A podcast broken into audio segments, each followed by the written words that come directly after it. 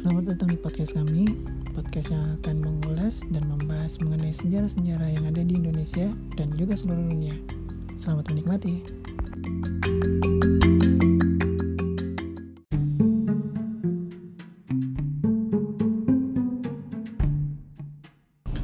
Mungkin masih banyak yang belum tahu mengenai kerajaan yang akan dibahas kali ini, karena memang masih belum tercatat sebagai sejarah. Tapi ayo kita simak informasi mengenai keberadaan dari kerajaan Sunda tertua ini. Kita akan mulai dari awal mula kerajaan ini terbentuk. Kerajaan Negara berdiri pada abad pertama Masehi, yang kata Negara juga berarti negeri perak. Asal mula kerajaan ini diceritakan dari penguasa lokal Teluk Lada, Pandeglang, yaitu Aki Tiram. Di sini Akitirem hanyalah penguasa lokal dari Teluk Lada dan belum menjadikan atau mendirikan sebuah kerajaan. Pada suatu ketika, datanglah duta dari Palawa India yaitu Dewa Warman beserta pengikutnya ke Teluk Lada dan bermukim di sana. Kedatangan Dewa Warman ini dari Palawa India dan para pengikutnya kelak akan menjadi raja pertama di Salakan Negara. Singkat cerita, Dewa Warman menikah dengan putri dari Akitirem, yaitu Dewi Pohaci Larasati, yang membuat Dewa Warman tetap tinggal dan tidak kembali ke India. Ketika Akitirem meninggal, maka Dewa Warman menjadi penerus tongkat kekuasaan penguasa Teluk Lada. Tidak lama berselang setelah Akitirem meninggal, Dewa Warman membentuk kerajaan Negara dan mulai memperluas daerah kekuasaannya.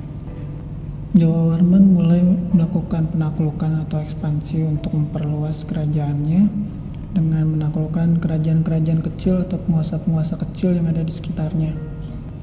Salah satu dari kerajaan yang ditaklukkan oleh Dewa Warman yaitu Kerajaan Api atau Kerajaan Agni Nusa yang berada di Pulau Krakatau.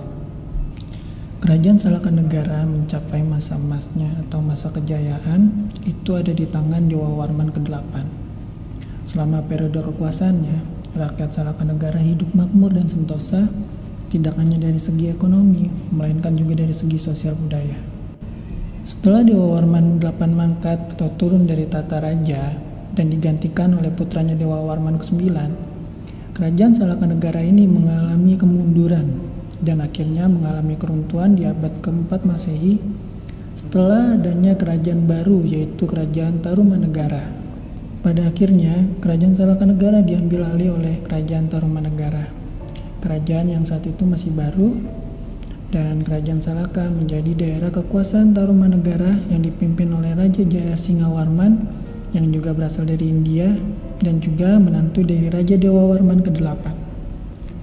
Kerajaan Negara juga diyakini sebagai leluhur suku Sunda, terlebih karena peradaban Negara yang berada di dalam peradaban orang Sunda Hal ini pun diperkuat lagi dengan kesamaan kosa kata antara Sunda dan Negara.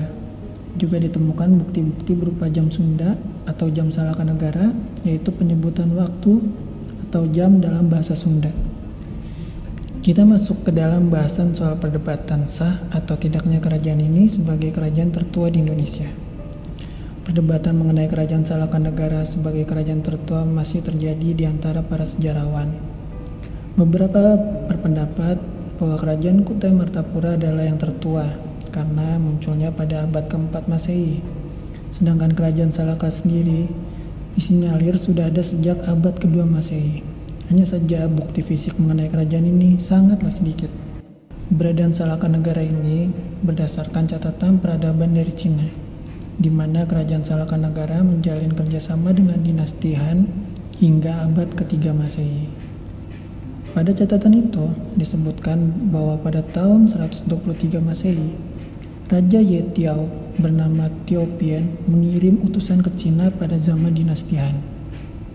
Dalam hal ini, Yetiao ditafsirkan sebagai Jawa dan Tiopian adalah Dewa Warman. Meskipun raja-raja Salaka negara beragama Hindu, namun masyarakat tetap berpegang pada kepercayaan nenek moyang. Bukti kuat mengenai kerajaan Negara sendiri didasarkan oleh naskah Wangsakerta. Walau naskah tersebut terbilang lengkap, tetapi keaslian dari naskah tersebut masih diragukan oleh para sejarawan dikarenakan hal-hal seperti ini. Satu, karena terlalu historis. Isinya tidak umum sebagaimana naskah-naskah pada zamannya. Dua, cocoknya isi naskah dengan karya-karya sarjana barat sehingga ada dugaan naskah ini merujuk dari karya para sarjana barat. Ketiga, kurangnya keterangan tentang kerajaan Tarumanegara. Jika naskah bisa menyebutkan Salakan Negara dengan runtutan yang jelas, tetapi tidak dengan kerajaan Tarumanegara yang bisa dibilang muncul berikutnya. Keempat, bahasa Jawa kuno yang terkesan dikunokan dan tidak mewakili bahasa akhir abad 17. Karena di abad ke-15, para wali sudah memakai bahasa Jawa baru dan kelima, keadaan fisik dari naskah tersebut tidak seperti naskah lama pada umumnya. Teori lain mengenai Salakan Negara juga muncul dari buku Yunani kuno yang ditulis Claudio Ptolemeus. Ilmuwan Yunani ini menyebutkan agire yang berarti perak dalam bahasa Yunani dalam bukunya Geografia yang ditulis tahun 150 Masehi atau abad pertama Masehi. Dalam bukunya, Agire berada di dunia timur jauh, yang tepatnya berada di sebelah barat pulau Labodio. Penyebutan pulau ini dikaitkan dengan istilah Yawadwipa atau Pulau Jawa yang akhirnya dikaitkan dengan keberadaan dari Kerajaan Salakanegara. Untuk letak atau lokasi dari pusat Kerajaan Salakanegara, yaitu Raja Tapura, masih menjadi perdebatan.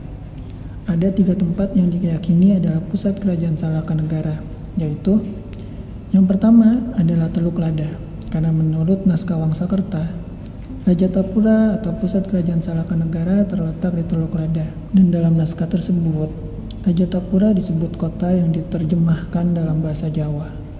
Lokasi kedua adalah Condet atau Ciondet. Lokasi ini diyakini sebagai pusat kerajaan karena tidak berada jauh dari bandar niaga bernama Sunda Kelapa. Pelabuhan Sunda Kelapa adalah pusat perdagangan yang ramai di Nusantara pada zamannya, dan salah satu yang terpenting di Asia bersama dengan Malaka dan Maluku. Di kawasan ini juga mengalir Sungai Tiram yang menjadi dasar bahwa Raja Tapura berada di Ciondet karena Sungai Tiram dipercaya berasal dari nama Aki Tiram yang adalah mertua Dewa Warman. Lokasi ketiga dari ibu kota kerajaan ini adalah lereng Gunung Salak Disebutkan di suatu bagian di kaki Gunung Salak sering terlihat keperak-perakan ketika terkena sinar matahari yang cerah. Didasarkan hal itu, lalu dikaitkan dengan arti Salaka negara yang berarti adalah negeri perak. Ditambah penyebutan Salaka dan Salak hampir mirip juga.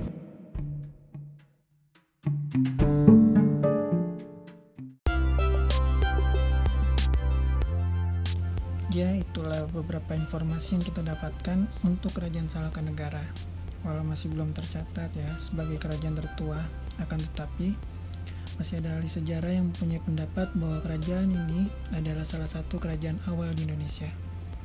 Ya, semoga bahasan kali ini bisa menambah sedikit wawasan dan pengetahuan untuk kita semua mengenai sejarah di negeri kita tercinta Indonesia. Salam sehat dan ikutin terus podcast kita, podcast seputar sejarah Indonesia dan dunia. Jangan lupa untuk follow Instagram dan Twitter kami di podcast kamar 75 ya. Sampai jumpa di episode berikutnya.